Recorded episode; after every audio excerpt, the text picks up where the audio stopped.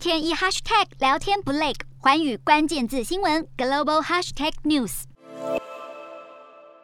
新加坡宣布，四月一号起，边境全开，大幅简化入境旅客的筛检和隔离程序。只要提供出发前两天内的 PCR 或者是抗原快筛阴性证明，就能跳过所有检疫流程。抵达之后不再需要筛检。新加坡打响亚洲第一枪，正式宣布与病毒共存。四月一号之后，如果完整接种完两剂疫苗的人入境新加坡之后，不用再被隔离。观光客还有商务客都适用，就是要努力提升后疫情时代的经济竞争力。已完成疫苗接种旅客，只要七天内没有去过受限制的国家或地区，就不需要再申请航空通行证或是入境许可。原本新加坡政府规定，入境旅客都必须购买旅游保险，如今这项规定也确定取消。至于十二岁以下儿童，由于多数地区仍然不开放施打疫苗，所以不用提供疫苗接种证明。另外，民众也不再需要订购特定 B T L 航班。相较于亚洲各国，新加坡的政策可谓宽松得多。新加坡边境全开之后，海陆空的入境旅客势必大幅增加。而为了应付旅客回流，航空业者都在加大招聘力度。